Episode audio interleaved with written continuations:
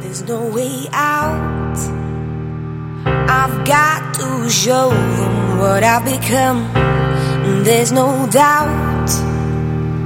Got my back to the wall and I'm still hanging on. There's no way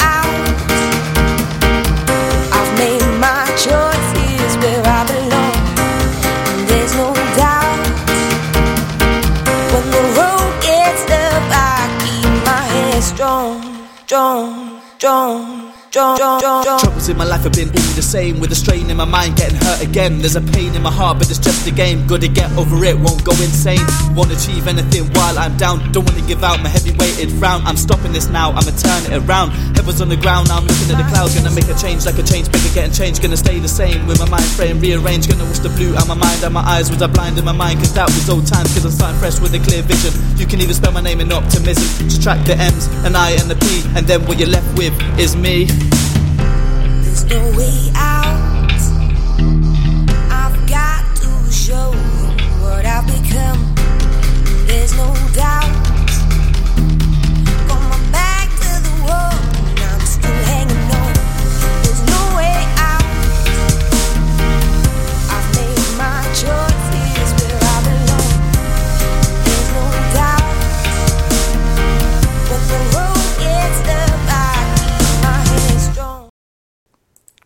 Welcome, ladies and gentlemen, to tonight's episode of the Zod Rider Show.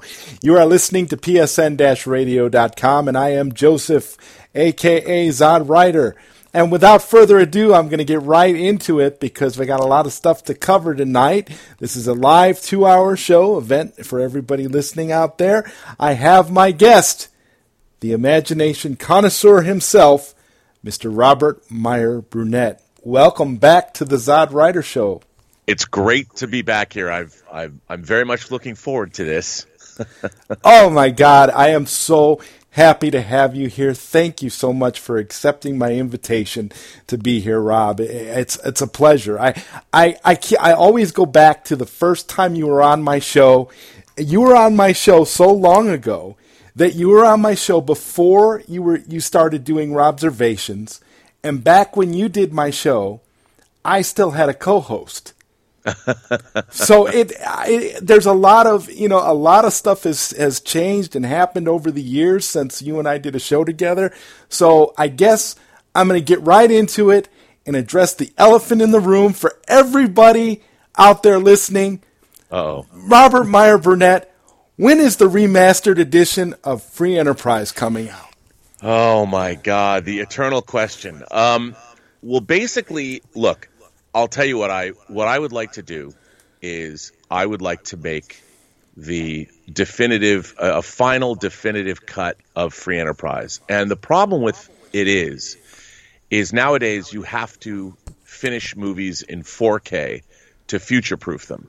Even doing them in 2K isn't enough, even though a lot of people are. What I'd like to do is go in and the, the entire negative of the movie has to be scanned because Free Enterprise was shot photochemically. And it's expensive to do that. It's about $100,000, even if you did it on the cheap. And I don't even own the movie. So I would have to see if I could convince our investor who paid for it to let me do that. And if he did, what I'd like to do is go in and remaster the whole film. I've been working on raising the money to do it. I might even have to try and purchase the film from him, and uh, that way I could I, I could do it, um, and then you know try and get it out there. But it's something I'd like to do in the next year. Unfortunately, what I hope doesn't happen. I know that they once had made a deal with La La Land Records. They they had made a deal with La La Land Records to put it out, and I hope that um, that La La Land Records doesn't just put it out on home video because that would that would be sort of uh, a bummer. that I wouldn't have. Well, what well what version what version of the movie would they be putting out? Because you did two versions of the movie. There's the there's the uh, theatrical version that's still available. I well I don't know. It was still available last time I checked. I didn't get to check recently. I forgot. I was going to check last night and I forgot to see if it was still on Amazon Prime. I, It is, Is it? but- it is. Yeah, that version of the film is it's a four by three version, and that was Right. made in ni- 1999 for TV. Right. It should never have been allowed to be out and put out on streaming. I don't even know why it's out there. I mean, the new version of the movie that we did that came out in 2006. the has a- version the version that I have the the DVD version it's a two disc DVD version and it matches up with that you know Star Trek box set that came out several years ago with all the special edition Blu-rays I mean DVDs yeah, it, it it you you know what I'm talking about I I I love that version that's the version that I that's the version that I watch all the time Yeah, I mean that's the definitive that's the definitive version of the movie. But even then, you know, there's things that I would go in and and I'm not happy. You know, I edited the movie too, and uh, there's just I would do nips and tucks on the whole film, um, and I I would just make it better. I've just learned so much about filmmaking, and that you wouldn't you wouldn't notice, but I I would make it a better film, and um, then I w- could finally be happy with it because I think the third time would be the charm and I would call it Free Enterprise the Final Frontier cut. See, and that would be awesome. That I I would be 100% all about that. I mean, I'd want to get that on day 1 as soon as it hit like a digital platform or if you if for whatever if we got lucky and you were able to do a physical Blu-ray edition, I would be super excited and I would get that day 1 as well. The thing is is that like I you know, I said this, I've said this a lot, and a lot of people who know me already know I am a huge, huge fan of this movie. It is one of my top five favorite movies of all time, which I know is very, very, would be very, very weird to people considering how, you know, for lack of a better word, obscure this movie has become. But I Yeah. kind of feel like, you know, at least from my perspective, that this movie deserved a better fate than it got.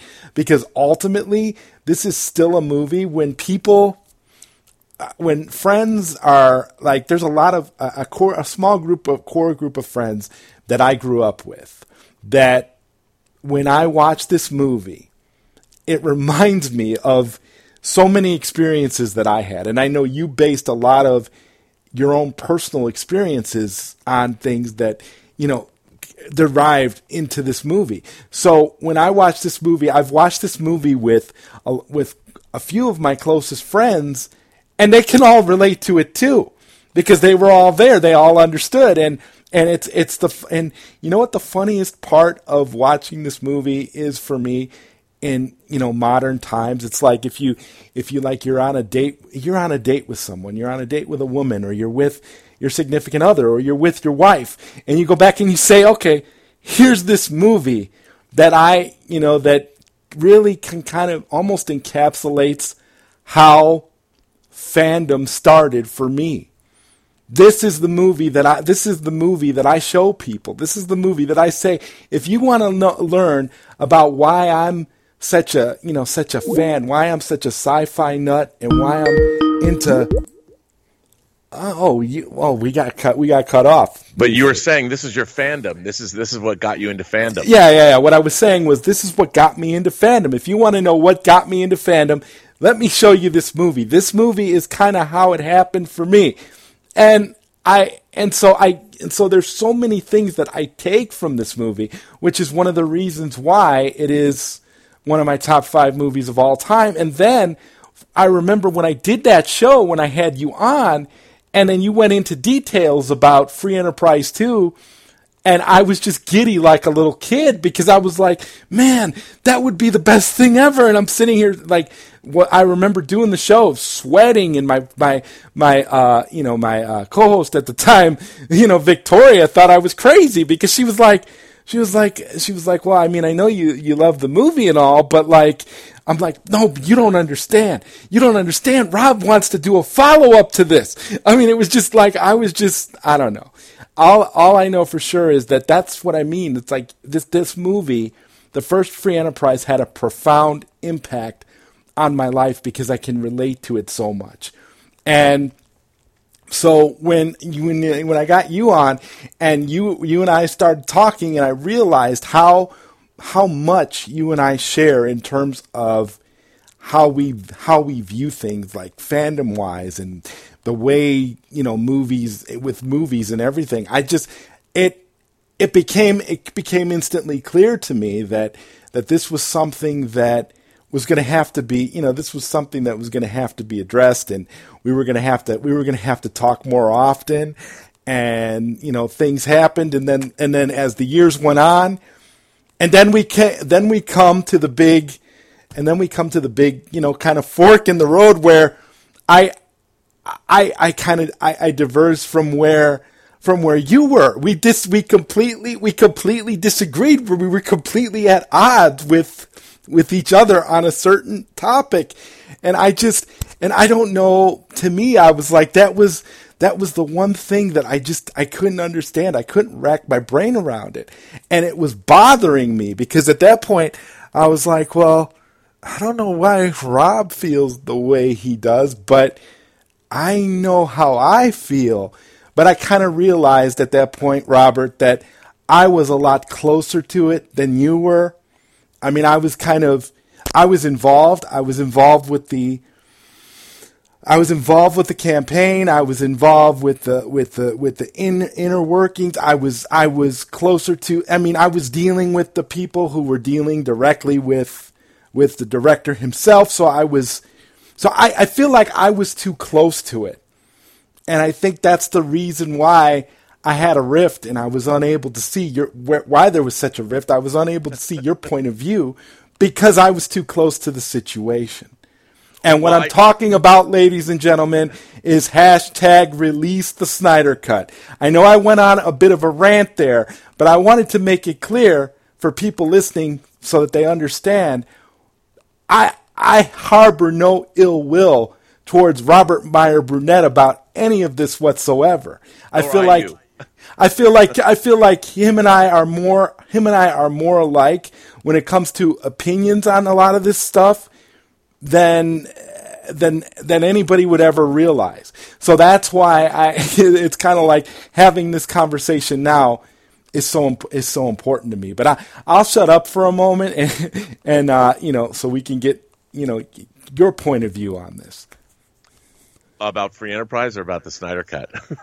well, just just like I guess it's I guess if you wanna if you wanna talk a little bit about you know free enterprise and then segue into where you are with the Snyder Cut, kind of well, like yeah, how I did. I, I, mean, what's very interesting to me is, um, you know, as you know, um, uh, in the '90s, I wrote for a magazine called Sci-Fi Universe, and yes. there was there was a group of us in um, here in Los Angeles, and we sort of considered ourselves. How should I put this? We like to consider ourselves the cool geeks, if there was such a thing. Okay, and well, a lot of my a lot of my group of friends have gone on, like uh, Phil LaMarr plays a character in Free Enterprise named Eric Wallace. Yes, well, and he also and he also voiced Green Lantern in Justice League. He did in the in well, the cartoons. Well, the real Eric Wallace is now the executive producer and showrunner of The Flash, for real. So Phil LaMarr was playing a character who's now the executive producer uh, of The Flash. So it's this this cadre of friends that I have that Free Enterprise is about. Everyone has sort of gone on to uh, success, you know, in the, in the entertainment business, which is uh, varying degrees. I mean, I'm probably the least successful of, them, of us all, but it's been, you know, it's been really gratifying. And during the interim time, uh, I like to call the time we live in now. If you listen to my um, podcast, my uh, YouTube show, we live in the post geek singularity. Yes. And what I mean, what I mean by that is, um, Ray Kurzweil wrote this book called The Coming Singularity, and that would be when AI achieves sentience or self awareness. So the post geek singularity, when we were growing up, science fiction, comic books, role playing games, D and D, video games, they were all very sort of neat.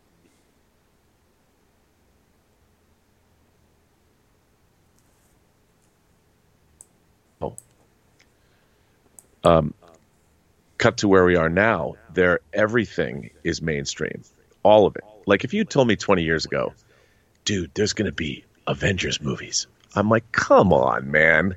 No one's going to make an Avengers movie. Uh, you probably have to make like a Captain America, a Thor, and an Iron Man movie first, and then you could make an Avengers movie. That's never going to happen.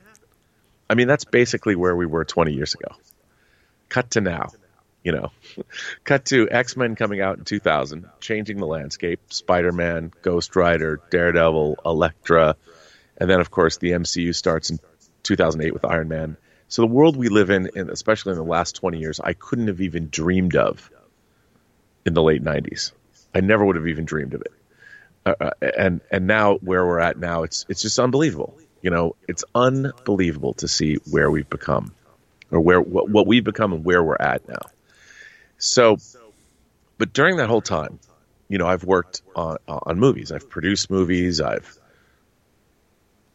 I've produced movies. I've directed, and um, I've mostly worked in post production, uh, editing, and um, that kind of thing.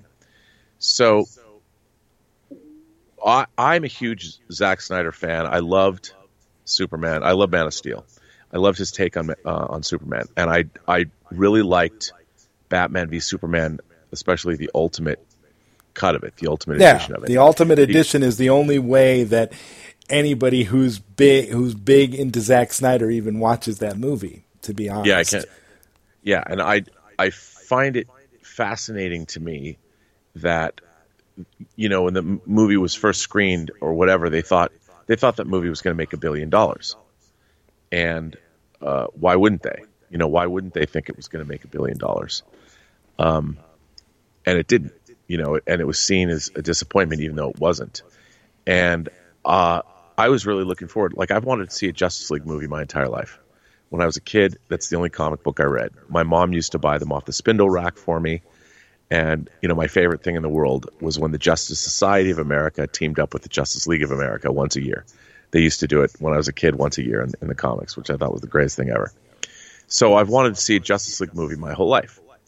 Now, I really thought what Snyder was doing with Superman. A lot of people don't like Man of Steel, which I've never understood in my life. I, I don't get it at all because people are like, well, Superman wouldn't allow civilians to get killed and uh, he wouldn't kill himself. I'm like, okay, first of all, um, that's great if you're watching the animated series, but if if you look at Man of Steel, it's definitely if Superman existed in our world today, what would that be like? You know, and that's it, it's not it isn't this like I don't understand people that are like, well, if you're if you're it's like an Elseworld story. If you're setting a movie today, and in the world the way it is today, there are certain considerations. Now, in Man of Steel, it's shown that Clark does not even know who he is. You know, he spends the beginning of that movie is he has no idea who he is. He has no idea what his origins are. He has no clue.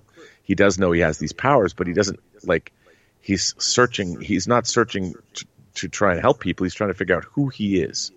And in Man of Steel, he figures it out, and within I don't know a week, the Kryptonians arrive to wreak havoc, to wreck shop, and he's expected to what be a fully realized Superman to be fighting for truth, justice, the American way. I mean, he's just discovered who he is, and suddenly he's dealing with people, warriors from his home planet that are much more.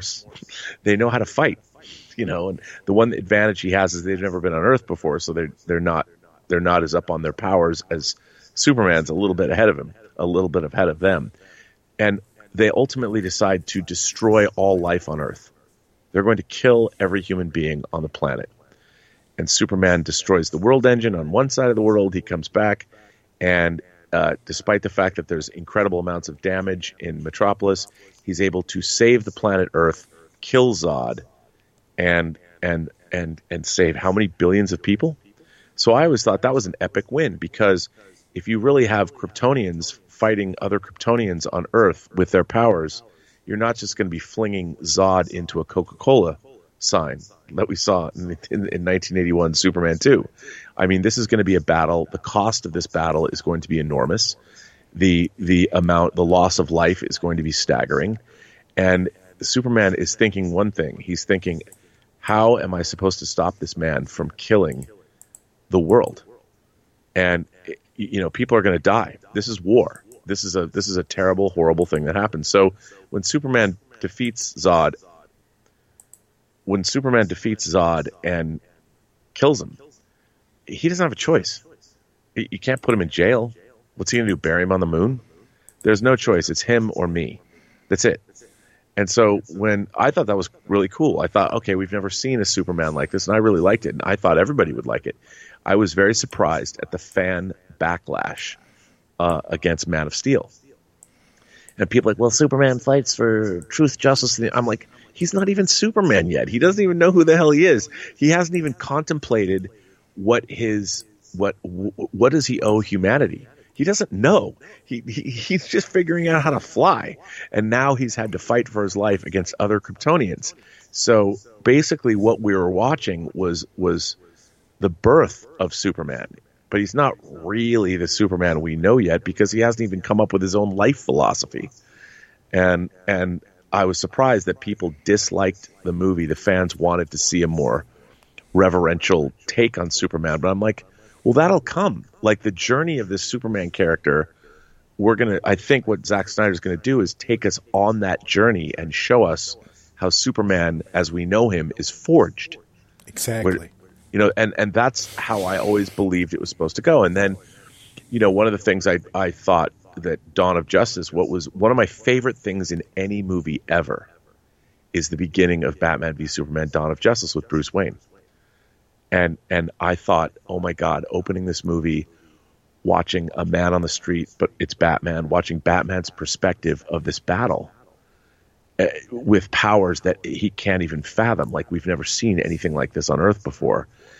I I love that because it, it tells you everything you need to know about why Batman would never trust Superman and why he's diametrically opposed to having why he's diametrically opposed to having Superman on Earth. I mean, I thought it was, I thought it was the greatest thing ever. The movie was a little overstuffed, and it wasn't until I saw the. Oh, I don't think the ultimate version is perfect, but there's something that's very mythic about the portrayal of both the characters. I mean, it feels like you're watching these two gods, and I it really, as a kid, it made me feel like what I thought about the DC universe when I was a kid you know these characters were larger than life and their conflicts yes. with one another are, are, gigantic and i mean i loved all that so i was really waiting to see justice league and when i heard about you know the way the film business works and the way warner brothers warner brothers was completely i thought from the top down dysfunctional at the time and the two biggest evidence the, the biggest evidence of this dysfunction is what happened to Batman v Superman and Suicide Squad. Because you had a studio regime, uh, Kevin Tsujihara's studio regime, that was looking literally, Disney is just down the street from Warner Brothers in Burbank, looking down the street going, our shareholders and, and the people that are above me expect our characters, Batman, Superman, Wonder Woman, Green Lantern, Aquaman, whatever, our characters should be making as much money as they're making at Warner Brothers. I mean, at uh, Disney. Why? And there's a there's a very good reason for that, and the reason is is that Kevin Feige worked on 13 different Marvel movies before he started the MCU. He worked his way up, and he worked on all those movies from X Men all the way up to well, all of those films: Daredevil, Elektra, Spider Man. He saw what worked. He saw what what didn't work. And so when he finally created the MCU in 2008, when Iron Man was released, he knew it worked. He knew it didn't work. He had a plan. They knew exactly what they were going to do because Kevin Feige was a fan first and foremost. Then he, you know, he worked at Richard Donner's company, uh, like Geoff Johns did. They worked as PAs, and he worked his way up. He saw how the business worked, and then he was physically producing movies. He was physically working in a producerial capacity on these early Marvel movies from 2000 on. So he saw what worked and what didn't work, and he learned he learned his craft. He learned how to become a movie producer, and he also understood something that was very important, which is you don't try and think you don't you don't think that you're smarter than the source material. Now Kevin Feige will look at something like Civil War and he'll go, okay, sure, we're not going to introduce the new Warriors and have them. They're in a reality show, and this explosion happens, and that's what sets off the Sokovia Accords. He figures, okay, we're going to take our inspiration from the comics, but we're also going to adapt those stories into our version of the Marvel Cinematic Universe. And so, and he, they've done a phenomenal job. Now, people, some people will object, like certain things, like you know, real diehard fanboys, and I'm a huge comic book collector, so I understand they have to make changes. I mean, the Lord of the Rings movies are are terrific adaptations of Tolkien, but people will be like, well, you know, they don't have Tom Bombadil in them, and I'm like, well, you can't. I understand that, but Tom Bombadil works as a literary character, but when you try and put him in a movie, it's a little little difficult. You've you've got to make certain uh, concessions. So the MCU was was one thing. The problem over at um, DC at Warner Brothers is that they didn't have a Kevin Feige. They didn't have somebody at the top who understood this material and what worked about comic book adaptations and what didn't work about comic book adaptations because they only had studio executives and studio executives aren't filmmakers. Studio executives are they're Ivy League educated business people that get hired by the parent corporations because you want to hire somebody who went to Harvard, Stanford, or uh, Yale, or or Princeton, and that's not a movie producer. So there's nobody at Warner Brothers that can make these creative decisions. So they're like, okay, we're going to allow Christopher Nolan to take over, and he makes because there was such success with the Dark Knight movies. But Christopher Nolan didn't want to become some impresario overseeing the DC universe. He has a lot of other uh, movies he wants to make, whether it's The Prestige or Inception or Dunkirk or now Tenet. I mean, he doesn't want to get bogged down making superhero movies for the rest of his life. He's a true filmmaker. So it's him, and then it's Zack Snyder. And you know, you've got Zack Snyder. Now, here's here's something that's important to remember. When Zack Snyder made Watchmen, there are three cuts of Watchmen. There's the theatrical cut, there's the director's cut, and there's the ultimate cut of Watchmen that has all the Tales of the Black Freighter stuff in it. So Warner Brothers has precedent with Zack Snyder making multiple copies or multiple versions of a movie. Now there isn't one of Man of Steel, but obviously with Batman v Superman there is. You've got the ultimate cut of that, and you have the theatrical version because there's this. There is in Hollywood the conventional wisdom is you. It's it's really hard to release movies over two and a half hours. You know, even two and a half hours is too long. But Zack Snyder is working he's making the movies he wants to make. He's an auteur as well. So the idea was he had planned what five movies total. Justice League was going to be split into two, and then they were going to do a movie after that, even. But what happened was with the studio regime, Batman v Superman did not do what they wanted it to do.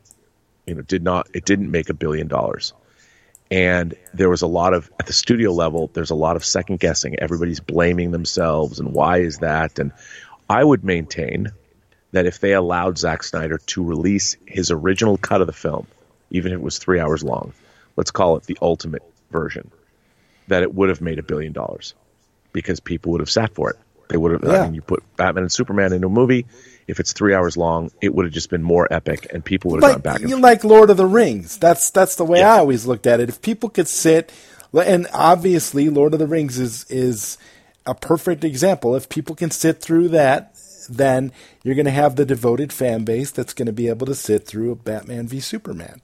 Right, and, but the problem is at the studio level, they're not thinking about that. You know, one of the things that that Kevin Feige understands and other people don't is the relationship that fans have with this material. Because Kevin Feige, one, is a fan, and he grew up being a fan, and he under he understands all of this um, material. He gets it.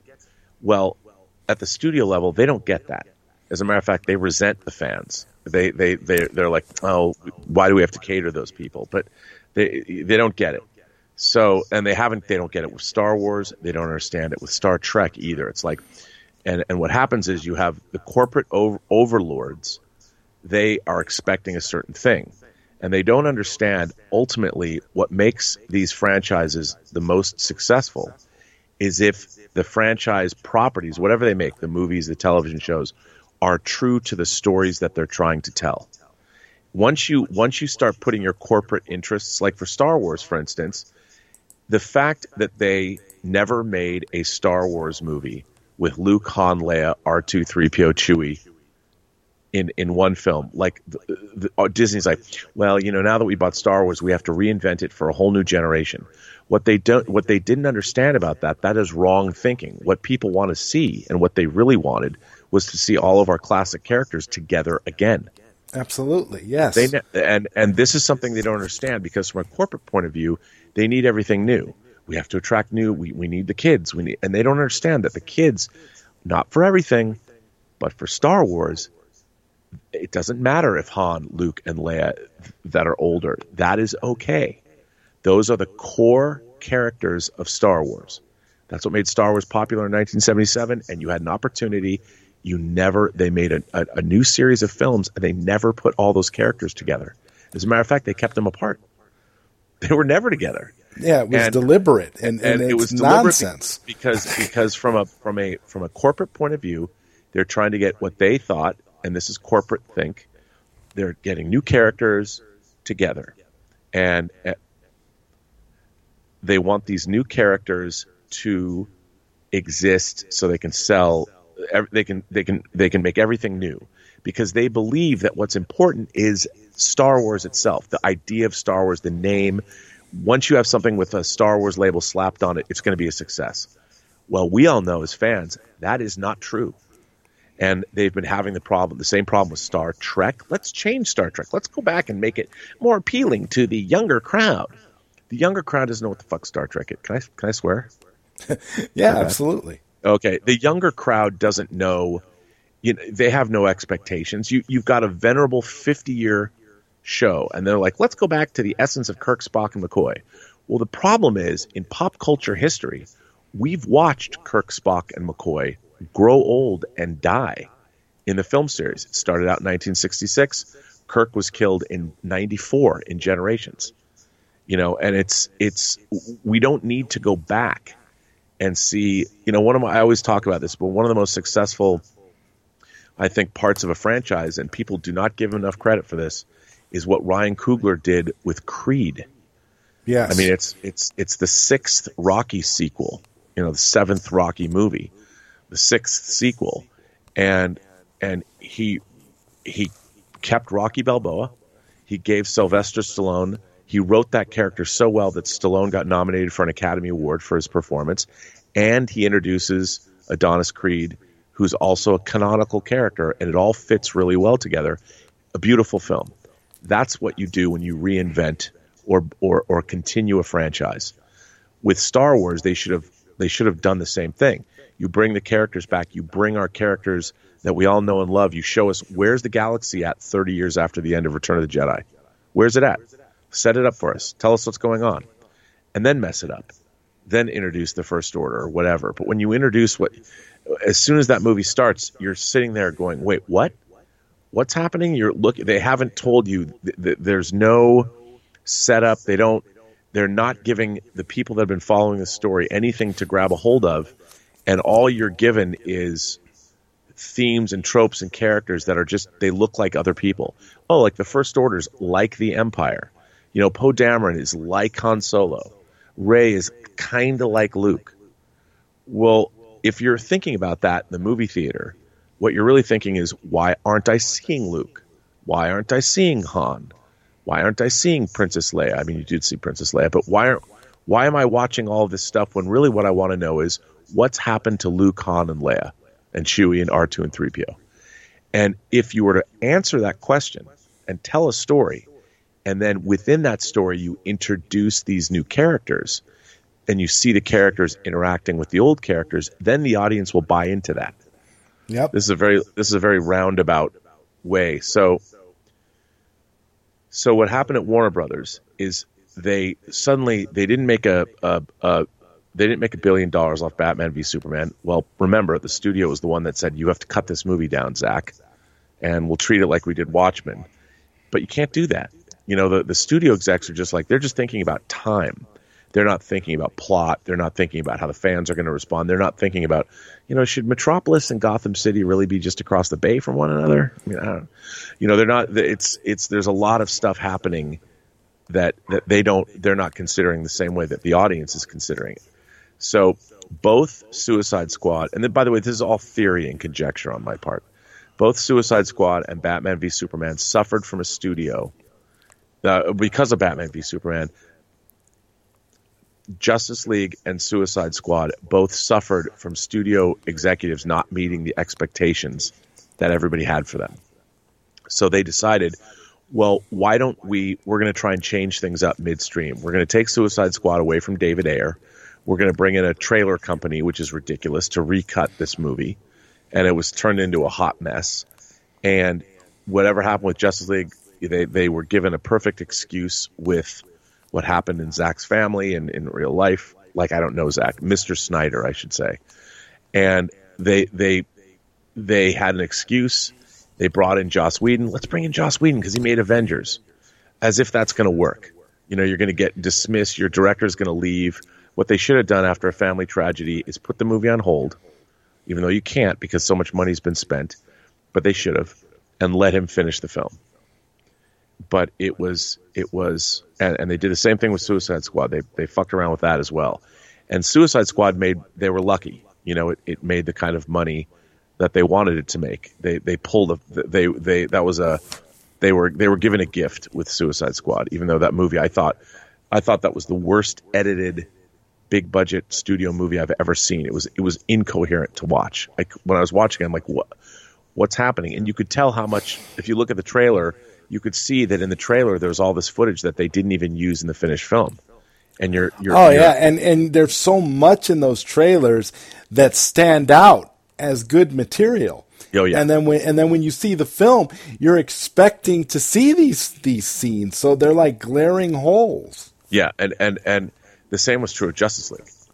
Oh, So, absolutely. so they go in there and, and you know Joss Whedon comes in and I, and I get what they were what they were trying to do, but it shows the the the final the final version of Justice League shows how wrong-headed this thinking is. Because again, it's a movie that is, uh, it, it's a, uh, it's just a mess. When I saw that movie, I, I don't think I've seen a movie that was more soul-crushing in a long time. But here's the thing, and this is something that people have to remember: when talent, especially actors, sign up to make a movie, they have very specific contracts that say very specific things. And Justice League was a movie that was, for better or for worse, was finished. It was a finished movie. And Zack Snyder got full directing credit on it. I mean, what Joss Whedon gets a screenwriting credit and maybe a producer or something credit on it, but it was still considered. Uh, Zack Snyder has a directing credit. So as far as the studio is concerned, and as far as the the talent is concerned, and everybody that worked on the movie, the DGA, um, the Directors Guild of America, all of the guilds, the Writers Guild, the movie was done.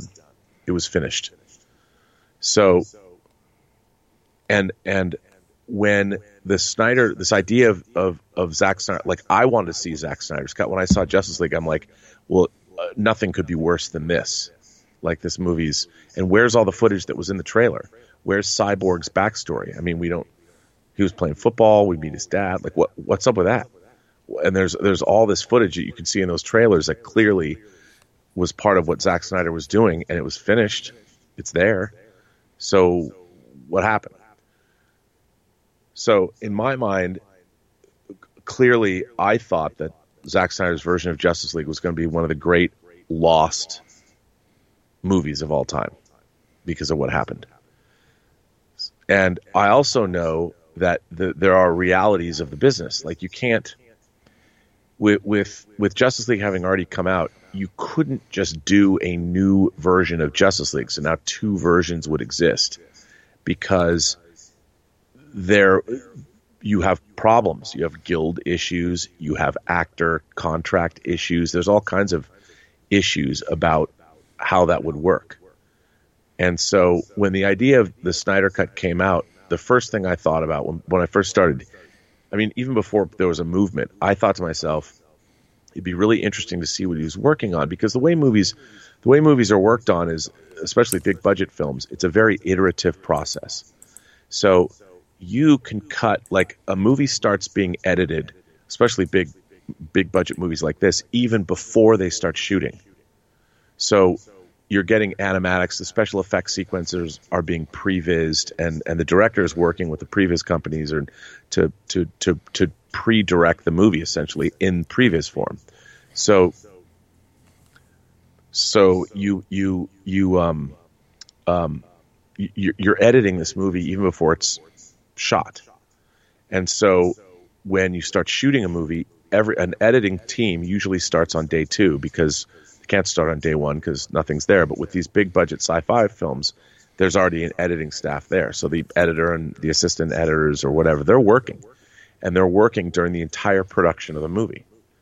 And then, so you're as you go, you can watch the movie day by day as it's being assembled. They do what's called an assembly. They're doing an assembly edit uh, as they go and the editor is, is picking shots. They, there's usually circled takes and stuff, so they're actually building an edit as they as they go along. Now, a lot of it on a movie like Batman v Superman or or Justice League, or I worked on Superman Returns. I was on set every day that movie was being shot because I was doing the documentary. But when you when these movies are going along, the director goes up and works even with the editor. Like after a day's shooting on Superman Returns, Bryan Singer would go up and hang out in John Ottman's edit bay, and they would they would be cutting scenes. So you're you're cutting the movie as you go.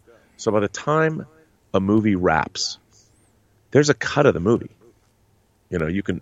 It's not. It's not for any kind of consumption, but there's a cut of the movie, and depending on how far along they were with previs, you can get even iterations of effect shots, and you're dropping them in as you go. So However, this doesn't mean you're anywhere near completion of the film. And it was apparent to me, like even after they stopped shooting, it could take another year of post production to finish because there's there's a lot of stuff that has to happen. But with these big effects films, it's it's a ton of effects work. So what what I thought was really interesting when I started hearing about um, the Snyder cut I was like, well, of course, you know, of course, there's a cut. I'd be curious to see where he was going with it, but I never thought. I'm like, it, it, it people would say, well, he's, you know, the cut's almost done, and I'm like, from the very beginning, I'm like, no, no. I mean, p- because you have to understand the process of how a movie is made, and so I'm like, okay, I get what you guys want, but what you think, and then people, because I'll tell you something, even people who are working on movies don't understand just where, unless you're very intimately involved with the post production process, you don't really know how much goes into post. So, like, you can sit nowadays, you can watch various iterations of effect shots, and some of them look pretty finished, even though they're not nearly as finished as you might think. So, there's a lot of work that goes that that's going on. So, when people started talking about release the Snyder cut and all that, I'm like, what was frustrating for me, what I try to explain to people, I'm like, yes, there's a cut of this movie.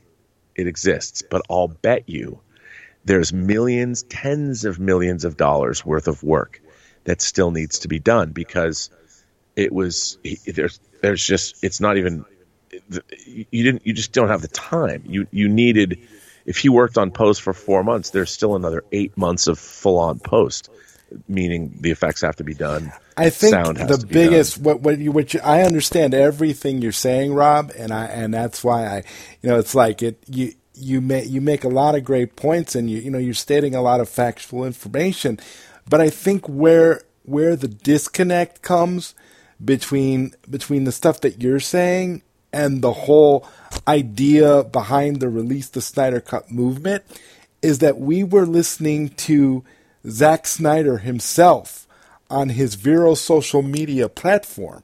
Sure, and well, I Zack follow him too. Zack Snyder himself on his vi- on his Vero social media platform is telling us it's done.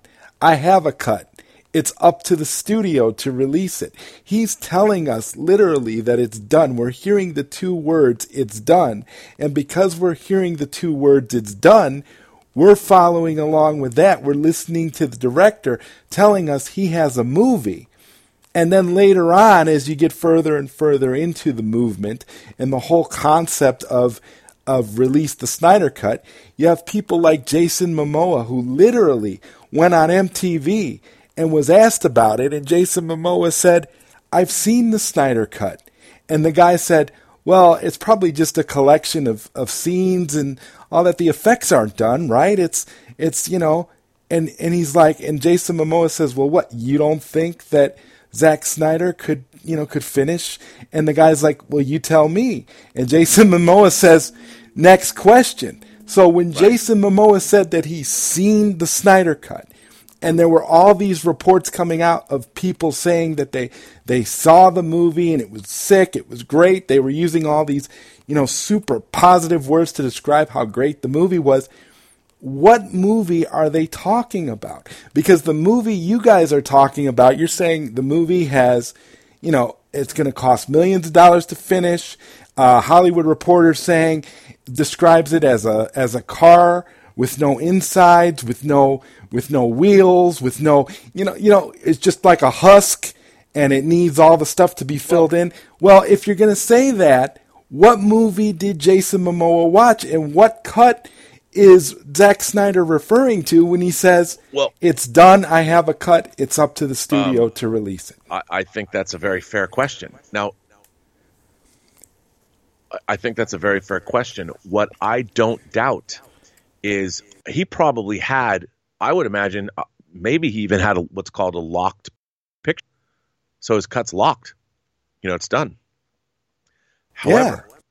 you still that's still there's it's it's really difficult to try and explain the idea of with these large films having a locked picture still means there's 8 months of work left thousands of people have effects work to finish.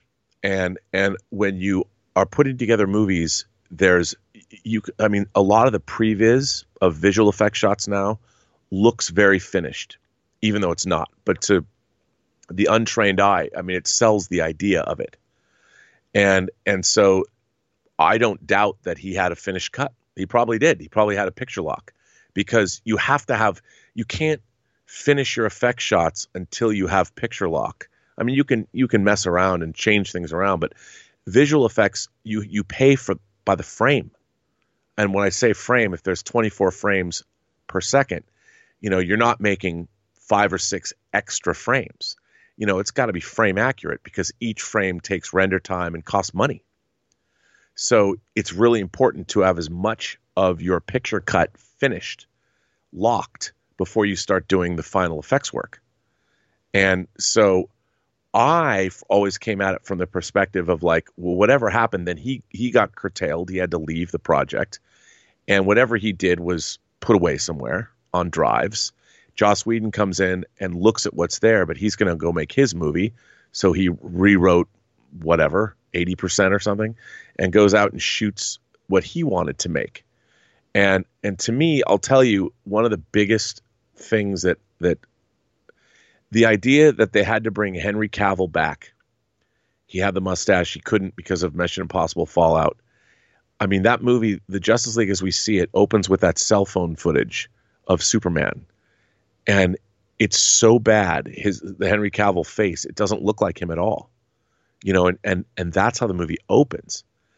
And if I, I was Joss Whedon, I would have been like, well, we're locked into using whatever whatever we have of Henry Cavill, whatever's already been shot, that's what we have to use. But they didn't do that. They went back and and I, I was like that alone. I'm like, how can how can you open your movie with your lead actor who's playing Superman look like that?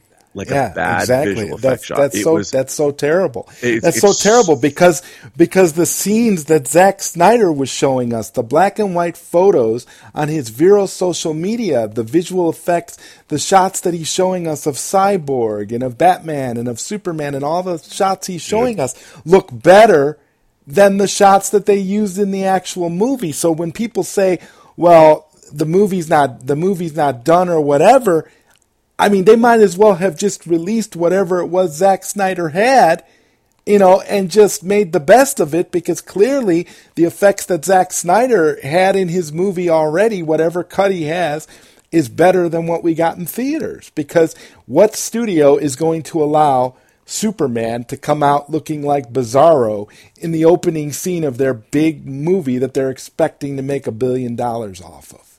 Dude, I, I have to tell you, I when I sat in the theater, I was baffled. I, I mean, I'm like, who allowed who allowed this to happen? like I was just sitting there, and you know, Joss Whedon was given a thankless task. You know, there's nothing, there was no way he could he could have salvaged that whole thing. I think he gives, and I and I will say this. You know, I think that in a lot of a lot of ways, Joss Whedon came in and he did a job. If they yeah. didn't, if it wasn't him, it would have been some other director. And I feel, and I, and I kind of, and I mean, I, I, a lot of people say, well, you know, Joss Whedon didn't have to take that job. He could have turned it down. But my thing is, he was probably offered a lot of money, and it was probably something that he, he figured he could do, and he tried to do the best with it he could under the studio mandates. Now, I'm not making excuses for Joss Whedon by any means, but my whole thought process on this is that if you want to if you want to put the blame anywhere, you have to put the blame at the studio executive level because that's where those decisions are made. That's what I'm, I mean. I mean, Warner Brothers, uh, they were they were making terrible decisions. They were reactionary. Yes. They were grabbing at straws. They wanted to duplicate this. I think what did it for me. I think what did it for me, Rob. What what put me over the edge when it came to all of the all of the people saying you know, release the Snyder cut. Oh, the Snyder cut doesn't exist. I think where I finally where I finally drew the line was the day that Zack Snyder showed a picture of the Justice League canisters on his Vero, the film canisters, the 35 millimeter film canisters that say Justice League, 214 minutes. This was his cut of the movie. And when Scott Scott Mendelson, a reporter on Twitter, made a comment about Zack Snyder about it probably being a, uh, an assembly cut, and Zack Snyder himself came onto Twitter.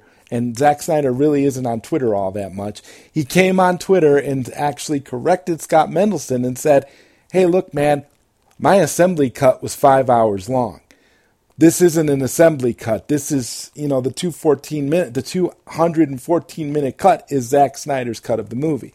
So for me, I, I just I, that's where I kind of where I kind of like disconnected completely and stopped, you know, stopped even paying any attention to anyone who said, "Oh, it didn't exist. Oh, it's not done." Because then right around that time is when we were hearing when we heard from Jason Momoa. He saw it.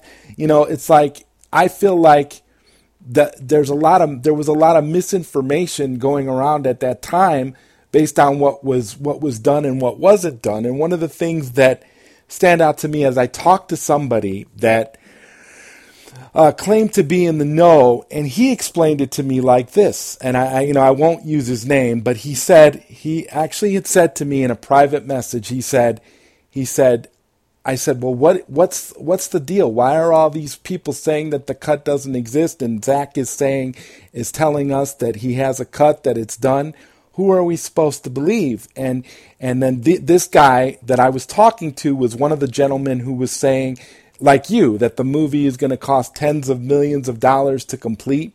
So I asked him straight out. I said, "Well, well, if you're saying this and Zack is saying it's done."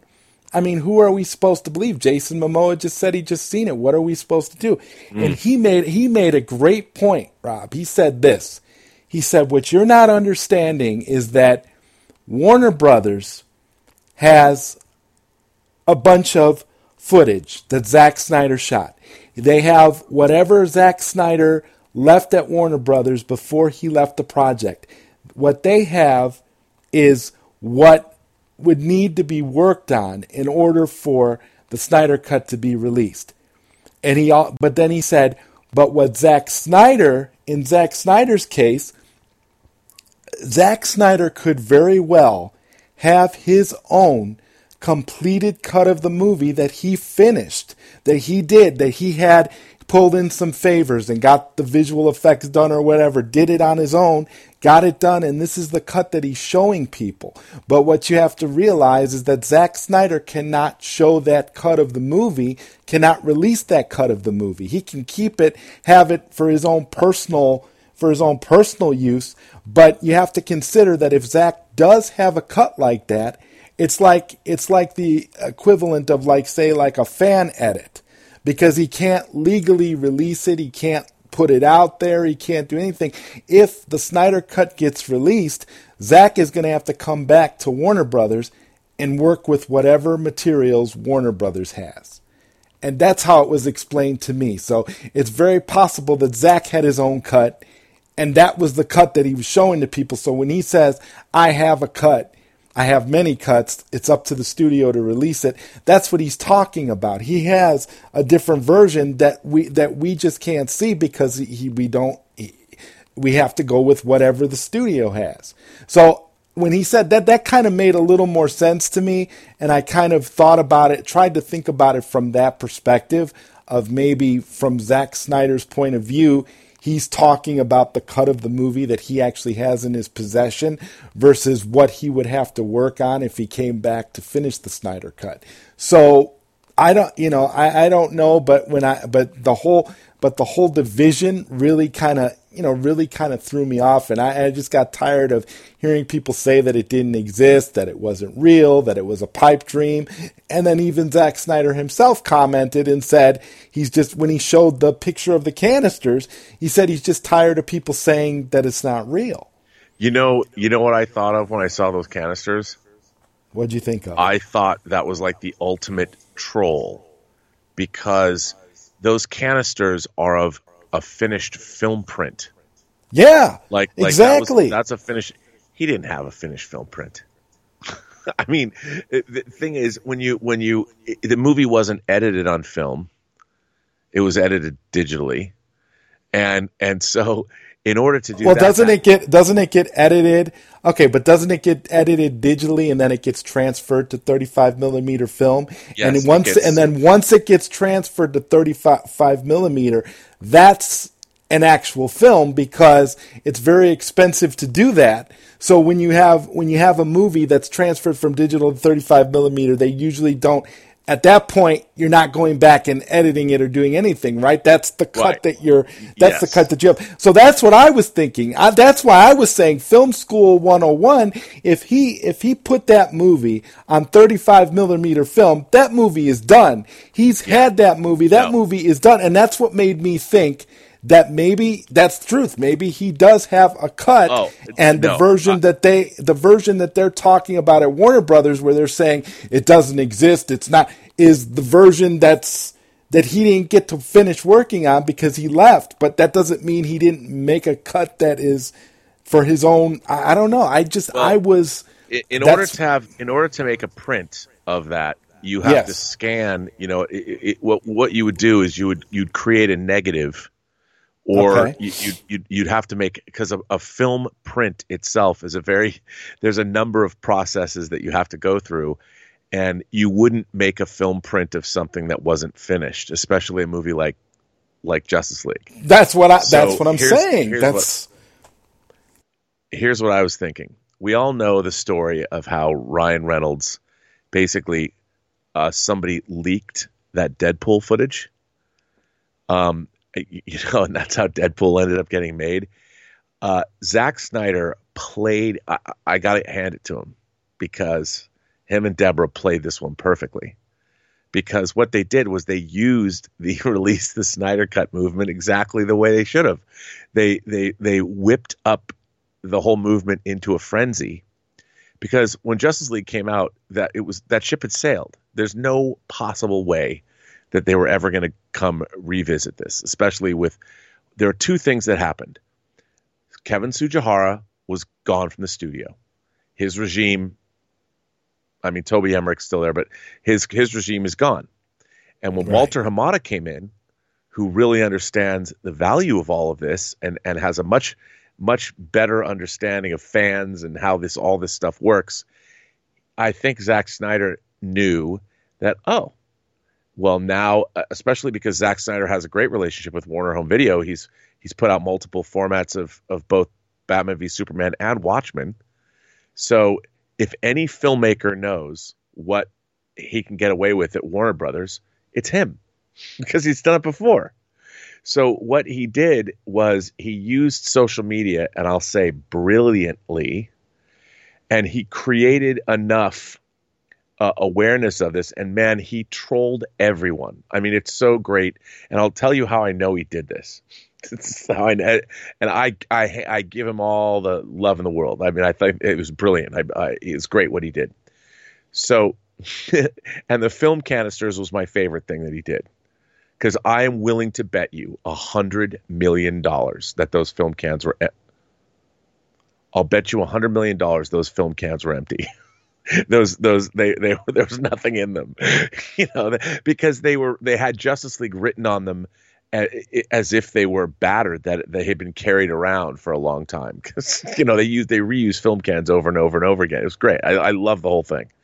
So what I found very interesting is I, I this was pointed out to me on my own YouTube show on Robservations back in November of 2019. I said somebody went back and watched this, and I said the problem with after Justice League came out, the problem with the Snyder Cut, the biggest problem of all is I knew that it was going to cost tens of millions of dollars to still finish that movie. I mean, I I I, I could tell you that was exact because I knew it, when I saw those film cans. I'm like, come on, man. And so the thing that I was always saying is that the only pro- the only possible way that a Snyder cut could ever have happened is they need someone to pay for it. And the biggest problem is they they had two they have two problems. One, who's going to pay for it, and two, they have all kinds of contracts that either have to be renegotiated with the talent, they're going to have to pay, probably not uh, not an insubstantial amount, all of these actors because basically what you're doing is you're making a second film. It's a whole new movie. It's a whole new deal. Yeah, it's a whole new movie. It's yes. a whole new deal, and and that means the actors the actors have to get paid. How do the DGA contracts work? What does the WGA contracts do? There there are the studios are what are called guild signatories. So the studios must adhere to the union rules, the WGA, the the DGA, SAG, IATSE. There's there's all of these this paperwork and money that's going to have to be paid out. Like if I'm Gal Gadot and I made Batman v Superman, I make Wonder Woman, I make Wonder Woman 84, and I make Justice League, and Justice League comes out, and then someone's going to make, and someone's going to make another Justice League movie. I'm going to be like, uh, well, that's great that you guys are making a movie, but you got to pay me again. This is a new movie. It's a new deal. you know, you don't just get to put out another version of Justice League without paying me. Now imagine that's true of all of the cast. And not only that, Rob, think of all the cast members that were cut out and were yep. not in the theatrical version oh. that we got that all are now in and there by the way all of those people movie. all those people are SAG and they all deserve residuals. Yes. So so in my mind what I was thinking from a from an industry perspective those are two monstrously huge hurdles. And the problem is ultimately how are how are they ever going to make and in my mind here's what I thought. I um, the number that I had in my mind is I thought I'll bet you it's somewhere between 50 to 75 million dollars to finish this. That's what I was thinking. Maybe even more. Maybe even 100 million. And this is just because what I know about how film production works and how post production works. Post production, my formula is it's well with effects movies, it's bigger but it's at least 33% of your budget is devoted to post production and finishing the film. But That's, even if it cost them a hundred million to finish it, if you think about it, if they would have just went with Snyder's vision in the first place, they wouldn't have had to pay for reshoots and all the extra stuff that they nope. paid for when they brought in Joss Whedon. Yeah, that's what that, that's that's what I don't understand. Like, well, you, I, no, the, the under, here's here's what here's what really nobody is saying, and it's it's frustrating because the truth is is not being the truth is that Warner Brothers wanted to get rid of Zack Snyder because they thought with the fan backlash, the critical backlash, and the fact that the movie didn't make a billion dollars, that Zack Snyder's approach to this material was not correct. Yeah, and and it, it, that's that's what they really that's what it was really all about. They the studio executives thought, why isn't it more like Marvel? Why isn't it funnier? Why isn't it lighter? Why can't we do you know Guardians of the Galaxy? Yeah, yeah. You know, they got a million reasons but they wanted him gone. and they they're like, is there a way? And now, by the way, they weren't right in this assessment. No, they're not wrong. at all. But the, the studio executives, they they honestly, I know they work for studios. They don't they don't know. They really don't know what makes something good or bad. They think they do, but they really don't. And so after all of this, they they had a family tragedy, gave them the excuse. They got rid of Joss. Uh, they got rid of of Zack Snyder, and then they replaced him with Joss Whedon. Which, by the way, from a corporate standpoint and from a studio executive standpoint, they're like, we got the guy that made two 1.5 billion dollar Avengers movies. We got the guy. We got the only guy in Hollywood that could that could save our asses. Somebody that's going to make the movie that we wanted to make. And they got him. So from a studio perspective, what they thought they had done was got rid of their problem, which was Zack Snyder's vision. They got rid of him because they panicked. They don't stick by this is this is why why being fickle in Hollywood never works either. So they didn't stick by their filmmaker who'd only ever done right by them, really. And and um uh they got rid of him. They bring in Joss Whedon on a piece of paper that looks like they they that was great. But then then all of the things that they probably mandated. We want it funnier, we want it less dark, we want it more kid friendly, whatever the hell they wanted. Uh, and Joss Whedon's like, okay, you know, he did everything he could, but you're stuck with Henry Cavill coming back and doing reshoots with his mustache. There's a lot we have to have it. The running time has to be like two hours or whatever. Two hours. It's not going to be. You can't make a three-hour Justice League movie. What the hell? Even though every one of us on the planet Earth would have sat for a three-hour Justice League movie. Are you kidding me? We would have, and it would have made a billion dollars. Yes, so would have. So that was that was a huge problem. And the, the the real problem now is so that move that ship had sailed. Justice League was finished. We all know what happened. But with the Snyder cut, I'm thinking, okay, let's just say it costs between 50 and 75 million. Who will pay for that? Now, a lot of people say, well, the studios can just pay for that. No, no, no. What people don't understand is the studios don't just have money in a vault, they have to borrow money to make these movies. Because when you're making a film, it's liquid cash. You can't make a movie on credit. You're burning capital every single day. Everybody's getting paychecks, which means that that money has to come from somewhere. So what the studios do is they borrow that money. Studios don't have two hundred million dollars or two hundred fifty million dollars in liquid cash. There's not the, the the business is not kind of a problem. I mean, people think that the studios we've got five billion dollars in cash that we can just use to make movies. That's not how it works. You know, the studios borrow money. They make movies with the borrowed money, and then when the movie starts making money, they pay back their loans eh, with interest, and then they pay their overhead and all of that. And you hope that a movie that costs two and a half, let's say it costs two hundred fifty million dollars, you need it to make a billion dollars to break even. Everyone thinks that people think that there's a lot more money made by film that studios are making a lot more money than they really are. So there is no $75 million to make a Snyder cut of Justice League. There's no money because they can't release it theatrically because it, because that means you're going to spend another 150 million dollars to release a movie that what uh, the Justice League came out and was already a disappointment. So why are you going to spend 75 million dollars? What are you going to do with that? How are you going to make that money back? You're not going to make it back on physical media. You can't release it in a theater, and 75 million dollars is a lot of money. It's a lot of money.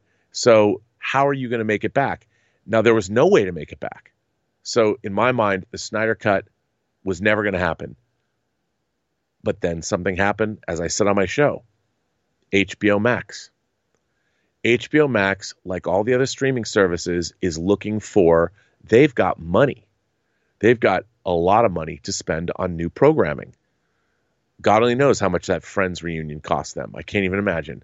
But um, just to give your listeners some examples, Netflix, just for 2019, just to have friends on Netflix.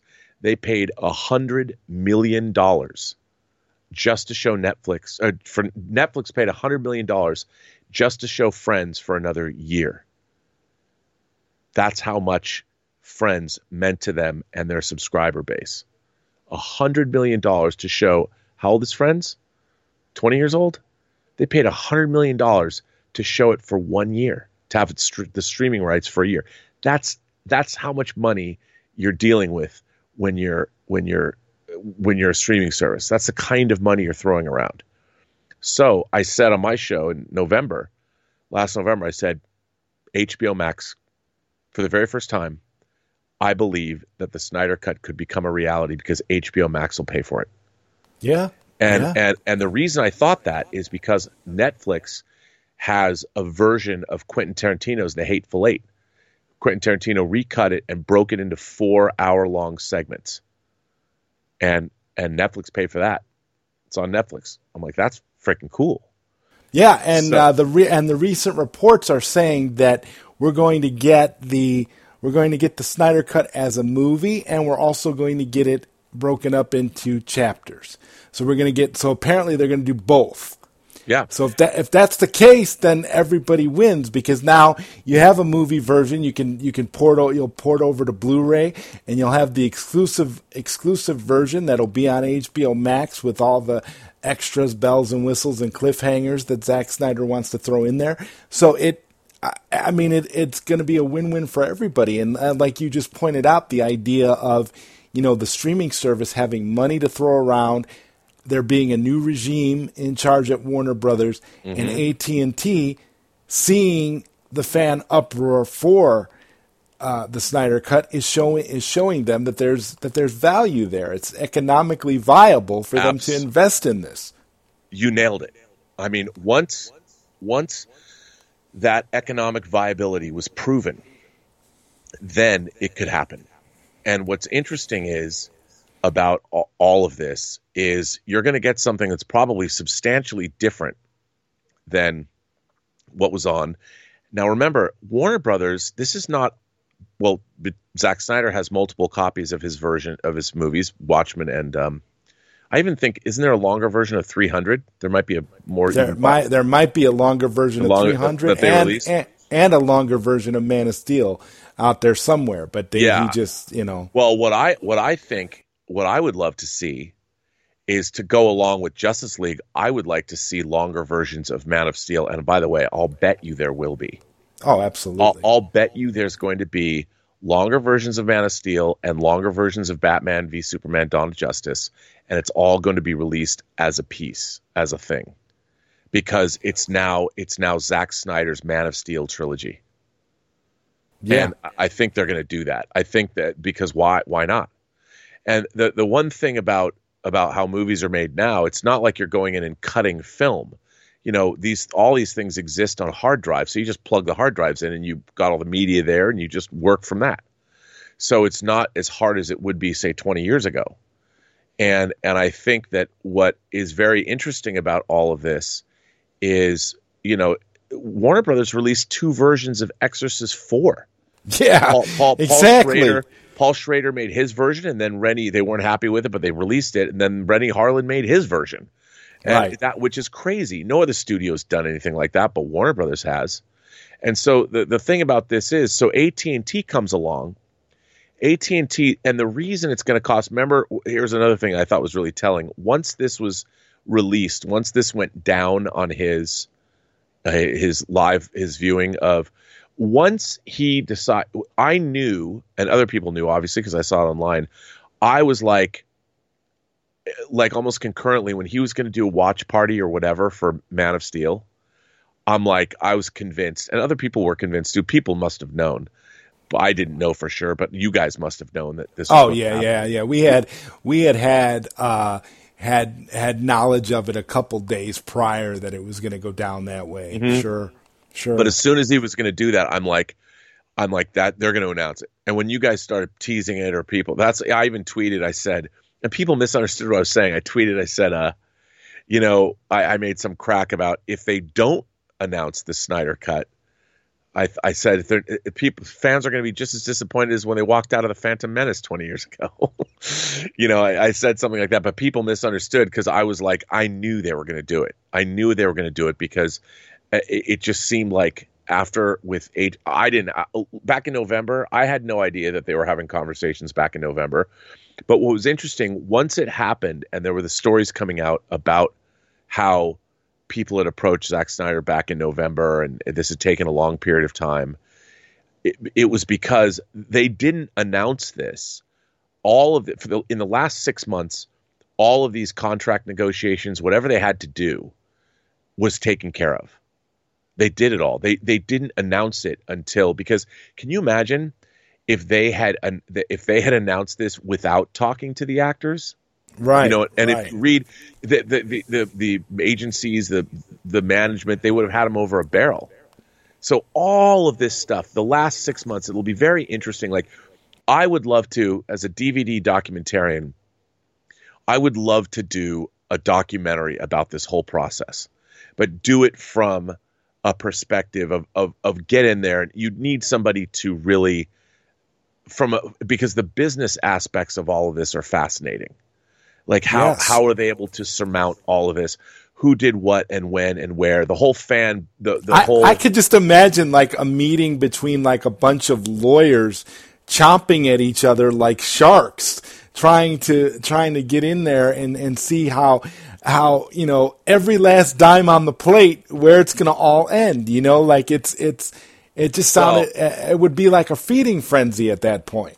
Yeah, well, I'll tell you one of one of the things. You know, by all accounts, Zack Snyder is a very well liked man in Hollywood. Yes. for the people Yes. who work with him, I am sure that, like I always say on my show, it ain't show friends, it's show business. But if there's one thing that a director who has good relationships with his talent can do, it's almost like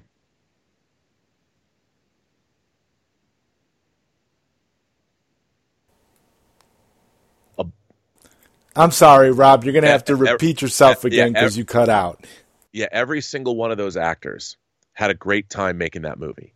And I'm sure when and, and and they talked about this in that article. When the article came out talking about how this came together, I'm sure Snyder called all these actors up and said, "Hey man, you got to help me out. You can't you can't hold me up for a bunch of money. I mean, you'll get paid." Well, it was that day back. It was that day back in November when you had Gal Gadot, Ben Affleck. You had all these actors tweeting out, "Release the Snyder Cut," because Yeah, that was that was the day that that was the day that we were that as a fandom we were told we have to get this trending. We have to tweet this. We have to tweet this out. Today's the day because this is the day that they're watching. This is the day where it's going to be where it's going to be pivotal and it's ultimately going to decide this on this day whether or not this is happening or not. Oh yeah, I mean, and again, that's how this was very once once AT and T came, once they had this meeting, Zack Snyder knew. He made the phone calls. He got everybody on board. He's like, great. Now we're gonna have to continue to do our work to make sure this happens, and and they did a phenomenal job. I mean, they did a phenomenal job. But I'm sure the story is is very interesting, and you know when you have when you are a studio regime, if it, this would only be possible if one a, uh, HBO Max paid for it, and two, if the studio regime hadn't changed, it would never have happened. Kevin, I believe I believe that one hundred and twenty percent. Yeah, it, it's all happened. because I, I I always look at it like this. I say and I tell people this all the time. When AT and T stepped in, it was like Daddy just came in the room. They they they don't want to play around anymore. This is what they want to do. They want to they want Zack back. This is what we're going to do. We're going to do the Snyder cut. And you're exactly right. If the if the old regime was still in power, there's no way. AT&T buying Warner Brothers was what made this possible if you really think about it from a, you know, in a microcosm kind of yeah, way. because they don't have anything to lose. And Exactly. for AT, for AT and T, these new executives come in, they look like heroes, and indeed, the fan community has embraced them as heroes. And, and it's, it's, just, it's just the kind of splashy. It's and we're talking about it right now. It's just kind of splashy move that you you should make. I mean, in a way, this is kind of uh, that's why I think what Zack Snyder did with this, in a way, the way he played all, he played it very, very well. And there is precedent. You got to look at Ryan Reynolds uh, uh, and what he did for Deadpool, uh, because you know, i- at the end of the day, if so, social media f- can be wielded for good, and I think this is one of the one of the the ways that it can be wielded for good, because really nobody loses. At the end of the day, HBO Max is going to get something that people, assuming it's good, I, I would I would assume whatever it's going to be, it's going to be worthwhile, and it'll, it'll be worth watching. Yeah. And and AT and T and HBO Max gets this piece of programming that's going to be an amazing thing. It's an amazing story, and if nothing else, they chalk it up to marketing. I mean, this is this gets so much free publicity. you know they they don't have to pay for it. We are tweeting. You are tweeting pictures of yourself wearing a release the Snyder Cut shirt, and then you have the there's a logo now. This is free. What people don't understand is we provide free marketing for these studios. We make things go viral. They're getting millions of dollars of free advertising from us. And we Yeah. hey, I willingly I will willingly support things I like. Why not? You That's know, what I'm it's- saying. It's like at this point, you, thing. Yeah, I think it's and, a good thing. And the whole, you know, the whole Twitter, the whole phenomenon behind it all, it it's all so fascinating and exciting how it occurred and where it, you know, and where it came from and how it started and and and you have and you have to admit that the odds were definitely against it and the situation was grim for sure. That's a very that's a very Kirk thing to say. The odds are against us. and The situation is grim. Absolutely. Um, I mean, it- and- it definitely was not. It definitely was not something that would be. And and again, they've been. You, the point you made was great because again, they've been getting free advertisements off of this for years. Every day, every day you go on Twitter, you would see hashtag release the Snyder Cut, even under stuff from Warner Brothers that would have nothing to do with you know, DC in any way. It would just be release the Snyder Cut because the idea was for that hashtag to virally control the narrative and get to and get to the right people and you know thankfully it all worked out in in that regard but I'm with you on the idea that if it was not for AT&T coming in and buying Warner Brothers uh, the release the Snyder Cut hashtag would still uh, be going steady, Well- strong today for sure. Yeah, be- because there would be nobody to pay for it, and and as we've talked about, the the twofold problem is not just paying for it, but also getting everybody's contracts and ducks in a row. Sure. there's an incredible amount of work. I mean, people don't understand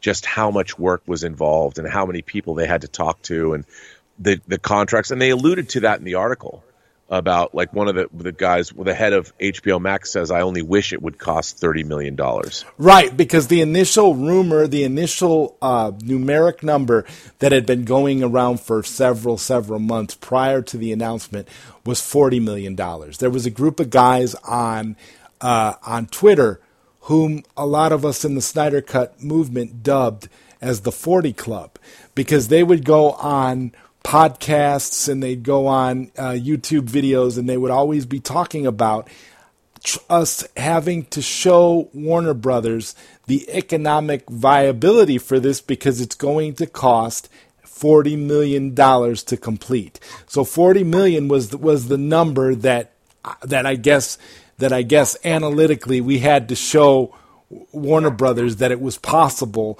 for for them to make the kind of money they would need to make in order to be able to justify putting out this movie. So it kind of, so that was the number that we were hearing, and then like you said with the article when when that came out where where he said he only wished that it cost that much. It's it's kind of like when you think about it from a marketing perspective, if it's going to cost more than that, they've got to know that they're going to make that back in subscriptions no problem. I mean, if they're if they're spending this kind of money, Yeah, and and I, I still maintain it's going to cost fifty to seventy five million, but that's that's you know only because and and by the way, if you really think about it, an episode of Game of Thrones costs ten million dollars. yeah, You know, so if you're going to get a four hour plus version of Justice League with all of these actors, and you think about it, let's say you're spending twenty million an episode because you're going to get four or five episodes out of this. It's expensive, but it's not that expensive. I mean, don't get me wrong, twenty million dollars for a TV show is expensive. But if you do it as a movie, you sell it on physical media, you break it apart, you you release it. I mean, I, I know Deborah Snyder. Um, she, I think she said, "Well, we're not doing this for the movie theaters." I'm like, "Mm, really? like, if you need to defray the costs of this, um, maybe they'll put it in movie theaters for a week. You know, with, I, with I always thought like a like it would be a like if it comes to movie theaters. I mean, if the rumors are true that they're going to uh, release it as a movie as well as a as a as a series.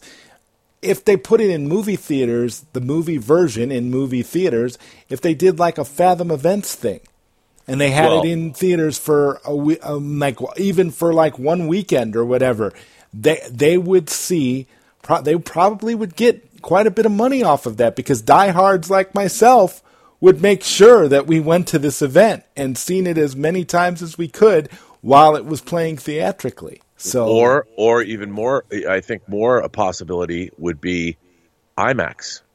yeah, IMAX, uh, IMAX says, all right, you know, IMAX has become they've they've got a lot of viability. IMAX is like, we want to release, we want to play this the the Snyder cut of Justice League. We'll play it in IMAX exclusively, maybe. We'll give you five million bucks, and uh, you put it in you put it exclusively in our IMAX theaters for three weeks. And that's it. I mean, that's what they're going to do now is they're going to do anything they can to defray the costs of this, whether it's a physical media release, whether it's a theatrical release, however they're going to do it. Well, And- I, I, I, I, when I think about all of that, I, and I think about, I think about me and all the people that have wanted, have wanted this, and I will tell you this, I will tell you this, Rob, the day that they announced that this was happening, this was a week prior to the launch of HBO Max, and I, I went on HBO Max and I signed up right then. Once they made that announcement, I went up, signed up, signed up for HBO Max, and I went on and tweeted about it and said straight up, HBO Max, I'm with you for life. I'm with you for the life of the platform because you're doing this. It's it's and a lot of people that are involved that were involved in this whole process are that feel the same way I do. So HBO Max is getting lifelong lifelong fans, lifelong subscriptions out of this already. And we're a year away from the Snyder cut. right. But that's Yeah. but that's brand loyalty because of what they've done, because of what AT and T did. It goes back to what you were saying about how now this AT and T regime that has done this are, are heroes because they because they did something that the old regime over at WB refused to do. So it's it's it's all quite fascinating, and I think yeah, I think you cut out again. No, I'm here. Yeah, I'm here. Um, but yeah, no, I completely agree. I, I think that that all of this is very interesting, and you know, ultimately, if this turns out to be great, you know, if if this version of Justice League, and, and I look at it this way, it can't be any worse. So, and and I like Zack Snyder, so I, I'm hoping this is a great continuation of of of what we got with Batman v Superman: Dawn of Justice.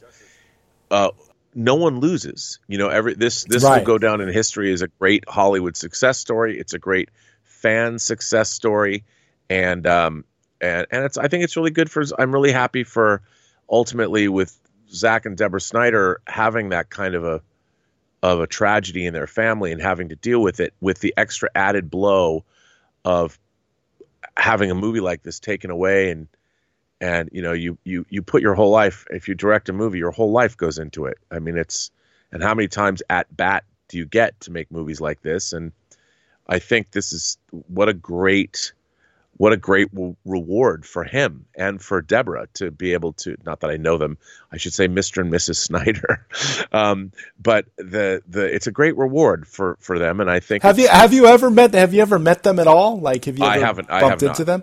I have Never? not. Wow. Okay. I've never I've never met them. And you know, it's really funny because one of my favorite movies of all time is George Romero's Dawn of the Dead. yeah. And and I hated the idea that they were going to remake Dawn of the Dead. I have never been so primed to hate anything in my life. I was walking in there with my arms folded and a, a sourpuss expression on my face to see the 2004 Dawn of the Dead, and I was just so I'm like, this is terrible, and I, I was so angry. And when it was over, I was like, that was pretty good. I liked it, and and and and so and so I mean, i if there's one movie going experience I had in my life where I was just primed to hate something, and I tell you, I didn't just, I wasn't, I didn't just kind of hate it. like I hated it with every fiber of my being. The fact that they did this, and I because I've seen you know Dawn of the Dead a hundred times. It was the first boot, bootleg videotape I ever owned. I mean, it was just it, it's just a lifelong obsession with Dawn of the Dead. And when I saw the movie, the first ten minutes, I was like, all right, all right, okay, and I ended up really liking the movie a lot. And I was and by the way there's a there's an extended director's cut of there's Dawn a director now that I there's a director's cut and it. There's a director's cut and it. Is absolutely amazing. Yeah, and and I I I guess I became a Zack Snyder fan on that day, you know, because I I hated him. For me, I was for me with with Zack Snyder, I loved 300 and I loved Man of Steel and everything and I was the only movie that I was a little bit worried about going in and only because I'm such a huge huge fan of the source material was Watchmen. So I was worried going into Watchmen because I'm like, oh my god, you know that there's been so much because I knew about all the behind the scenes and development hell this thing had been going through for so long, and I remember being I was I was sick as a dog going to the theater that day to see Watchmen. I went to see it on opening day with with uh, you know, and I'm and I we went we went and seen it, and with the woman I'd gone to see it with, and I, I was I was like in horrible shape. My head was pounding, and I was sitting there like I was scared that I was going to hate the movie because I loved Zack Snyder as a director, but I was just worried because it was Watchmen, and I didn't I didn't know what to make of it. You know, I'm like, oh my god, they're doing this movie. It's going to be, and I, I just and when I left Watchmen, I was like, I was like, you know, Zack, did a good job. I, I, I feel like I felt like you know Zack had cured my cold or whatever it was that was wrong with me when I went to the theater that day because I left and I was I was feeling good. I'm like, oh, the movie was the movie was good. The movie didn't you know didn't destroy the didn't destroy the book or anything. So now I can go and uh, I can go home and rest easy. Yeah, I mean, So- Watchmen's one of the book I probably read fifty times. Yeah, I, I yes. love I love Watchmen. I I kind of have a a love hate relationship with the movie in the sense Really? that I think as a it, to me it's a recreation of the Watchmen graphic novel as opposed to being a adaptation. I kind of felt like that way too. I, I kind of felt that way too, but in in a, in a more positive way because I kind of felt like like Zack really when you you could tell that Zack Snyder loves the material too. Yeah. So it's like you you kind of feel like if if he didn't make at least somebody who was a fan of it and loves the material made it and tried to and like you said recreated it in a sense Yeah. because because you because if you're not a fan of it we would have ended up getting like some of the versions of it that we heard about in the past where they wanted to set it in the modern day and make it you know and you have you know you have uh I, I just there's a lot of like different stories of different scripts and stuff that went around. I'm sure you've heard of them or Yeah, sure. read some of them, but I mean, to me, I, a, a recreation of it, I kind of feel like is really the only way it could have been made, given the way, given the kind of material it is. I don't know. Sorry, I, was, I cut out there. Yeah, yeah, you did. Um, but I, you know, to me, the the the problem that I have with Watchmen, the movie, is that the comic book and the story is also a meta commentary on the comic book medium as a whole. Yes. And f- in order for the comic book to work as well as it does, you have to really be a comic book fan that's read a lot of comic books. Yes. You know, you have to understand the, the comic tropes. And there were a lot of things in the movie in Zack Snyder slavishly recreating stuff like the original 40s era Watchmen or the Minutemen. You know, you look at those characters and you're like, nobody would read those work those work fine on the printed page, but like Mothman and Hooded Justice, no Oh, one's yeah. really gonna dress up like that. That those were impractical. Right. Co- Right. So when I, Right. to me, that's where the adaptation needed to come in. Like one of the things I think is brilliant about the Marvel Cinematic Universe is it, Captain America: The First Avenger. When you finally see him in his workable World War II, like even though he looks like Captain America, it's still a functioning battle suit. You you he looks like he can function in wartime. You know, when he's not when he's not doing the USO tour classical Captain America costume, when he finally has the Cop- Captain America costume he's using to fight in World War II, it's believable. Like I'm like, yeah, it's a redesign of the costume, but it looks like it's military fatigues. It looks like it works as a battle suit, and yet he's still a symbol. So I think one of the great things about the MCU is the costume designs. I think the costume designs are um, amazing, which is one of the reasons I like to collect all the hot toy figures of those fig because I think that they've made those costumes both redolent of the comic books, but also workable in a real world situation.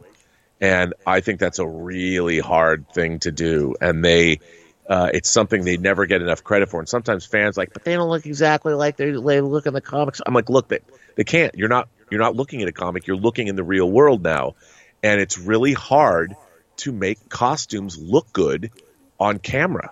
It's yeah, really and that that's where that's where I you know but, but that's another but see that's where I that's kind of where what your point is about the MCU is was is kind of my counterpoint for Watchmen. I kind of I appreciated the fact that the costume designs and all of that that aesthetic looked like it came right off the page. I really No, appreciated that because to me it was like if you're going to attempt to redo Watchmen, I kind of feel like the idea is if you mess if you mess this up by adapting it and trying to make it too you know too modern and or too you know with uh, and not not modern in the sense of of the world but just like the sensibilities then you're gonna then you're gonna screw it up. So I kind of felt like to me for the costume designs and all the things that Zack Snyder did that came right off the page, like you said, slavishly off the pages, work to the advantage of the movie because now you can look at the you can look at the book and you can look at the movie and you can get you can get that ex- that experience of it coming to life the way you would en- uh, you envisioned it, or at least the way I envisioned it as a kid reading Watchmen. So Oh, yeah, I, no. that's what I'm saying. That that's how I saw Watchmen in my head as a kid. I'm seeing the movie. I'm seeing the realization of these pages coming to life when I was a child. When I was a child reading this book. No, I mean- um, so I'm thinking. So that's that's what where I give I it where I give it no credit. doubt about that. Mm-hmm. I'm sorry, cut out again. No doubt about that. But what what like I would say, for instance, Nixon serving four terms. Like when Yeah, the comic yeah. when the comic book came out, 85, 86, when it came out, the idea of Watergate and President Nixon and Vietnam was still very alive in American pop culture. But in the late aughts, the late 2000, two- when did it come out? 2009, Yeah, 2007, 2000, 2009. It came out 2009. 2009. When it came out in 2009, you're you're now 20. How how far removed? You're 25 years removed from when it came out. The comic book came out. So you're 25 years removed from President Nixon. So when you're watching the movie, the idea of Nixon, it was it just felt odd. Like we as Watchmen fans go, of course, President Nixon. You know, we get what we're doing, but but the idea of the of the whole clock, the the doomsday clock, and all of that, that had that no longer existed in pop culture the way it did when Alan Moore wrote Watchmen. Right. So when you're watching it on camera, I think a lot of audience members that were maybe new to Watchmen that hadn't read it are like, what does all of this mean? Like all of this iconography, I think a lot of it was sort of lost on people. Well, uh, you know, you know, you can you can kind of hearken it to like uh, you could look at it and say Watchmen is in a sense is what it is. It's a period piece. That's Right. what it is. It's like if you take it's like if you take Superman, and I always I always said what what they what they should have done with an with another Superman. If they were ever to reboot Superman again, which I know they will they will sometime down the line, but if they were to ever re- do Superman again, they should do a period piece Superman. Have it in Depression 1930s and ha- and and recreate the environment of the original comic book and see how people take it. Give it, give it, they give it the old, you know, the cl- the old classic sense. Like you bring up, you bring up the, you bring up the Marvel movies, you bring up the MCU, you bring up Captain America. It would be interesting to see Superman in his original 1930s aesthetic in that environment. So let's see what let's see what it would what it would look like as a period piece. That's how I look at how I look at Watchmen. I don't see Watchmen as anything more than a period piece that literally reflects the books that it actually that it's actually trying to you know respect which is something that a lot of these newer these newer films in my opinion you know don't particularly with the MCU don't really do. Because when I look at when I look at Captain America I, I liked uh, how they how they did it, how they how they gave us that World War II aesthetic, and but I would I actually would have appreciated it more if they would have stuck to the to the classic comic look, book and look instead of trying to make it trying to give it modern realistic a modern realistic look because in the end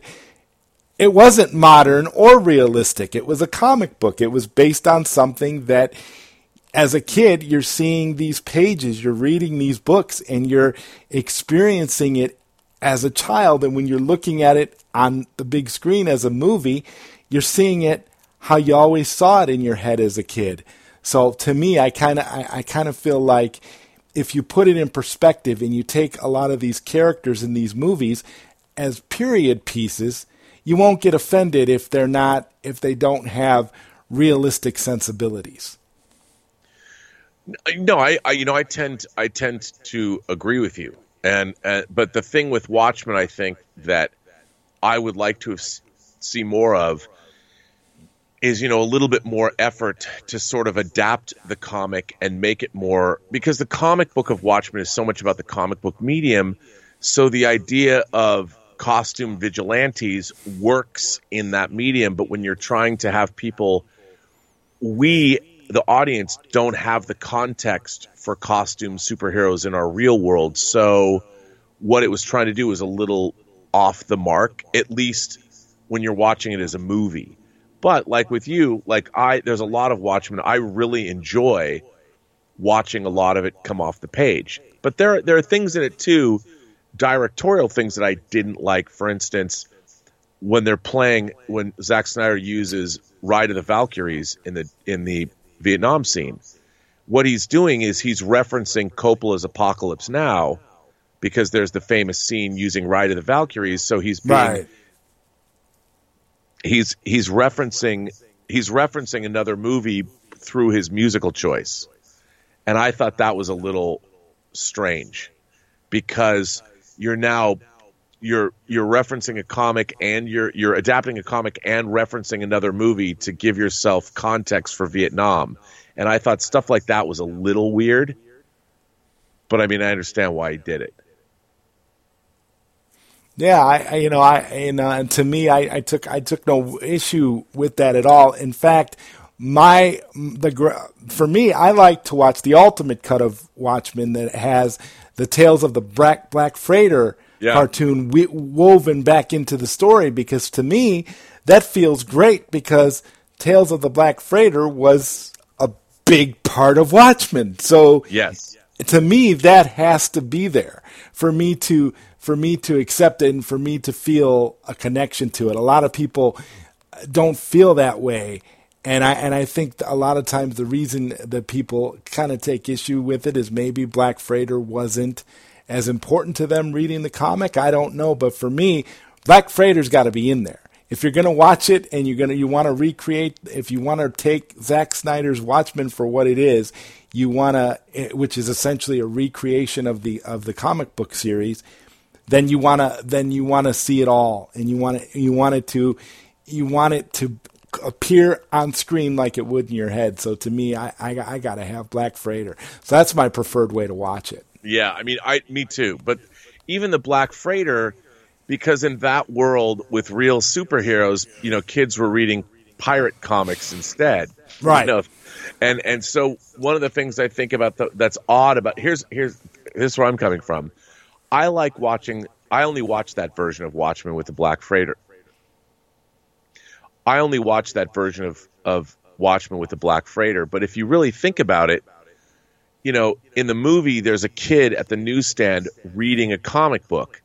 So why is why are we watching something that's animated? And I get it, we're supposed to be watching it through his mind, but it is strange Yes.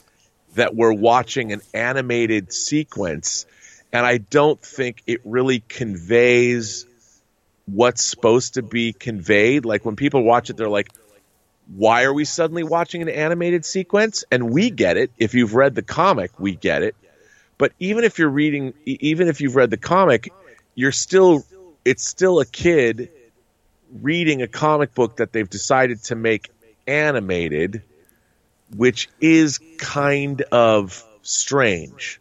I would have. Although- I, although I I, like think it. he could have. I think he could have gotten away with doing uh, Black Freighter in live action. To tell you the truth, I think that as a separate, like a short, like a separate short film, it could have worked as a live action thing. Because I don't know when I would when I would read Watchmen, I always seen it in my head playing out as a like a live action thing. Uh, you know what? I agree with you. And if they just tied it in, I, think when we're all kids growing up and we're reading comic books, we imagine them in live action anyway. Sure. You know, whenever you're playing, and so that would have been really. and I understand, and I understand why they did it as an animated thing. I, I take no issue with it being animated, just from Oh, the it would've cost a standpoint. Just the to do that standpoint in is it would have, yeah, that it would have cost a fortune to do it in live action, and to do it in live action, it would have been crazy because then, yeah, you would have had to have Gerard Butler in there, and you would have had to have had. I mean, it, there's a Oh, yeah. lot of things that would have that would have uh, probably bloated the, bloated the budget if they would have did that in live action, especially if they weren't going to have it have the Black Freighter material in the theatrical cut anyway. They probably would have cut it out and waited later on because they the theatrical cut for Watchmen was was horribly cut, just like just like every other Zack Snyder movie that wasn't Batman v Super. I mean, that wasn't Man of Steel or 300. Yeah, no. It's, So well, what's so, so funny is is you know it's almost like he suffers. He's making these movies, and then the studio sort of abandons him. right, You know, in a, in a way, like Batman v Superman. Apparently, all the Warner Brothers executives liked the original cut of it, and then Uh, like, yeah, "Oh, he got he got like a standing ovation. I Yeah, heard, then- and and then, and then all of a sudden, up we got to cut it for time because we need you know we need butts and seats. I guess. I guess. Well, I mean, it's such a weird. It, to me, it's such a weird that idea. The idea that people aren't well, you can't have movies that we have to have a certain amount of showings every single day. I get all that. I totally understand that, but you're now dealing with an audience of people that had never existed before. The audience for these comic book movies, us, the fanboy crowd, and and the people that love us that we drag to these movies.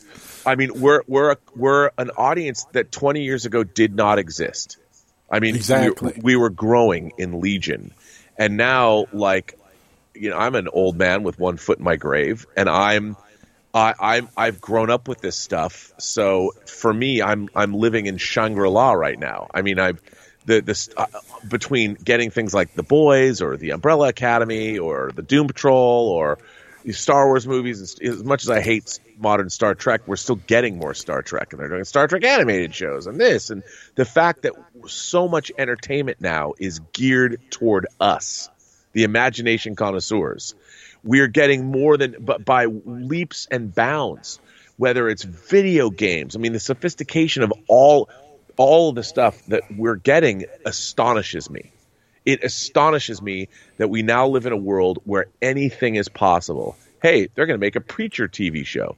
20 years ago, I would have said, no way. Better be better be careful, Rob, or they might end up remaking Free Enterprise. Well, what's funny is I, I think Free Enterprise would actually have a huge audience now. Yeah, Because when it I- I out, it- do. It, it fell through the cracks. That's why I want to, you know, redo it if I can get my hands on it because I, you know, I would update it and just make it a little better, little nips. I'm not going to change it or anything, but I'd make because when it came out the first time, I think it didn't make any money. and it was acquired by a company that had never acquired a movie before, and they put it out. Like even I said, I mean, I wish people would listen to me, but I I I said, look, don't put it in nine theaters in Los Angeles because if no one knows it's there, put it in one theater in the Sunset Five, which is a in, was was an indie theater that it could have gotten a great per screen average, but no, they're like, no, we want it to be really splashy, and we're gonna. I'm like, you didn't you didn't advertise the movie, so I'll tell you one of the one of the great disappointments in my life was we rented a limo, and and we drove from theater to theater, and there was nobody in the theaters.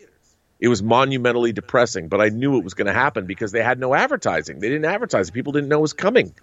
And nowadays with the internet, I mean, if a lot of people I know, there are people that don't even know I made a movie that I directed No. a movie. You know, I came across it at a Suncoast video. I went, I took, I walked in to the Suncoast video, and I was going through, and honestly, I'll never forget when I first came across Free Enterprise.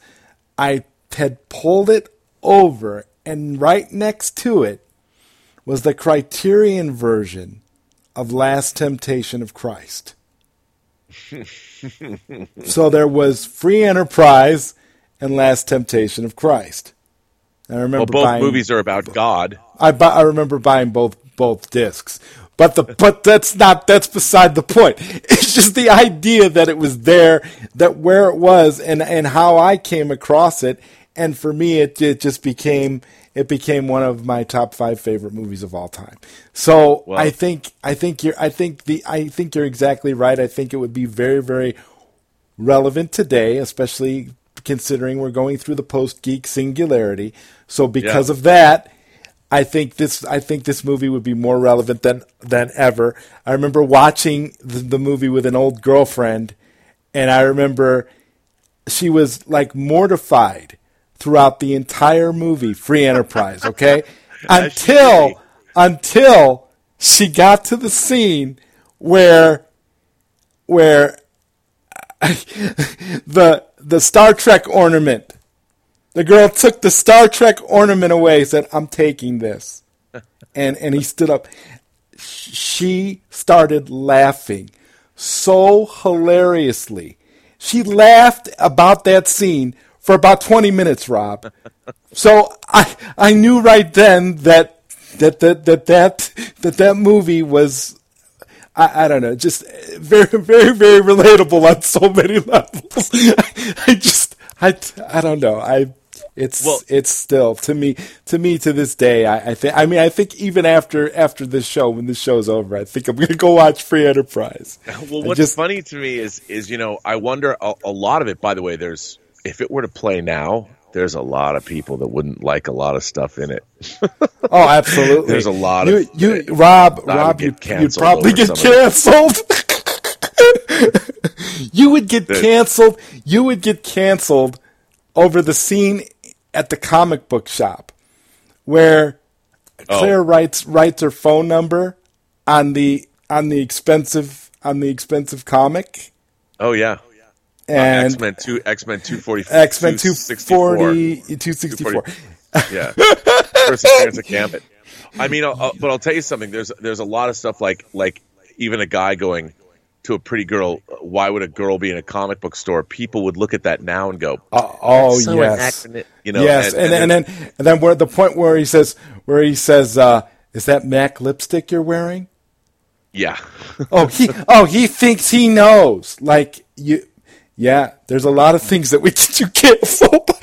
it's just it well, is. what I would do is is one of the things that I would do is I would I would put a date on it. I would put uh, September thirteenth at the beginning of the movie. It, it says right now it says the near present, but Oh, one of the wow. things that I would do if I get to do a new version of the film is I would put September thirteenth, nineteen ninety nine on it, and I so you would know that it takes place in nineteen ninety nine. But it would say Los Angeles, September thirteenth, ninety nine. September thirteenth, nineteen ninety nine is when the moon was blown out of Earth's orbit in space 1999. but I, I would want people to know that it's a period piece because there's a lot of stuff in there. There's a lot of deeply misogynistic stuff that, by the way, it's supposed to be deeply misogynistic on purpose. because that's the way things were back then. yeah.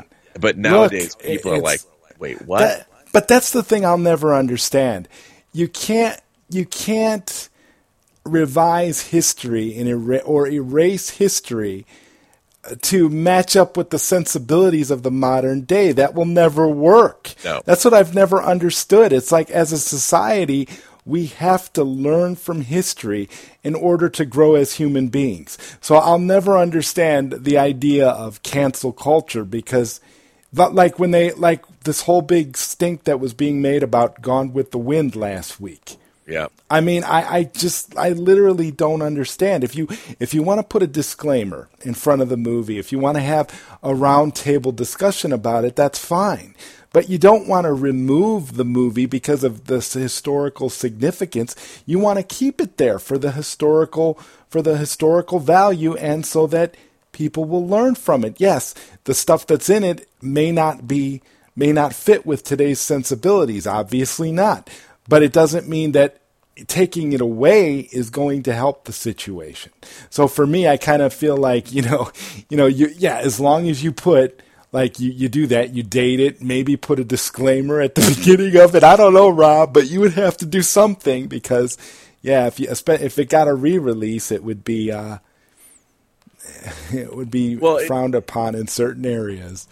Well, you know, yeah. I mean, what's what's so weird to me is like nowadays they're they were pulling down a a statue of Ulysses Ulysses S. Grant, you know, the man who defeated the Confederacy and basically messed up the KKK. Now he also owned slaves. He also fought against the Indians. He was, from our perspective, a problematic individual. But the time in which he lived, and uh, you go back the world was a very, very different place. And you know, he was a guy that had a change of heart and he he lived under a certain system and as he got older, he realized this isn't a good system. You know, it's not like he was an activist who said, "You know, we shouldn't be we shouldn't be killing all the indigenous people here in the in the new Americas. I mean, or whatever, not the new Americas, but it had been around. But these people lived in a very different world, and we're trying to judge them.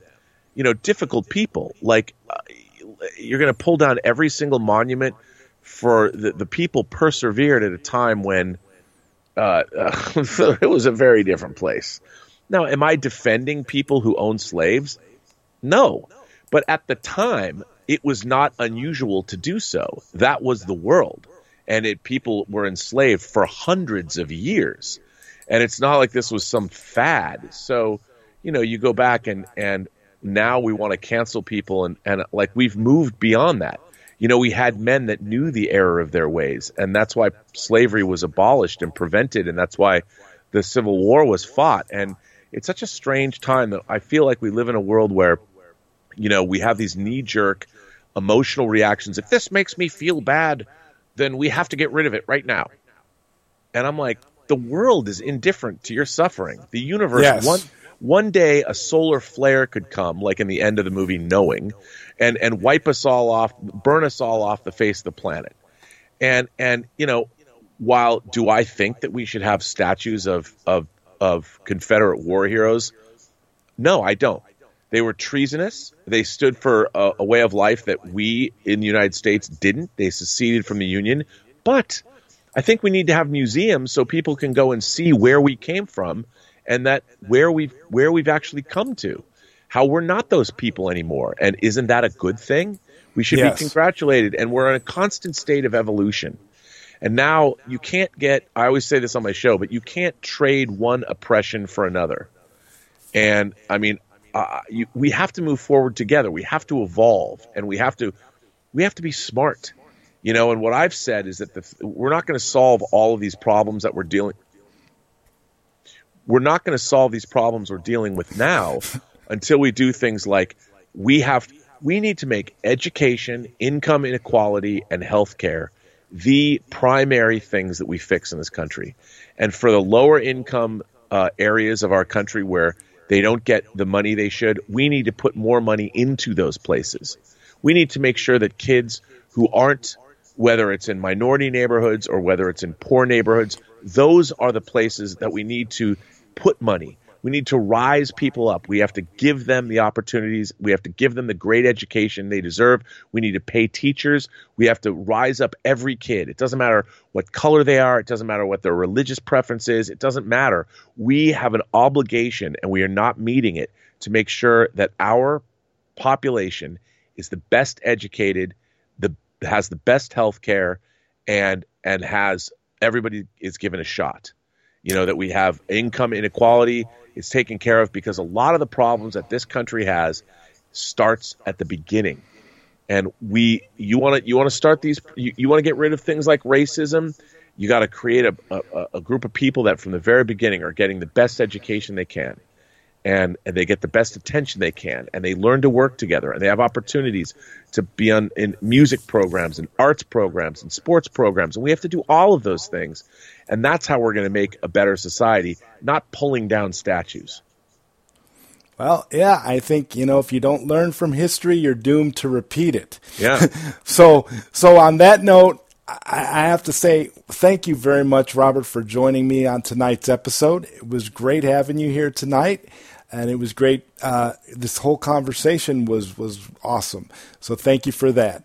Yeah, and, this was uh, a real pleasure. Thanks for having me. I hope that I hope people don't chase me on Twitter to release this.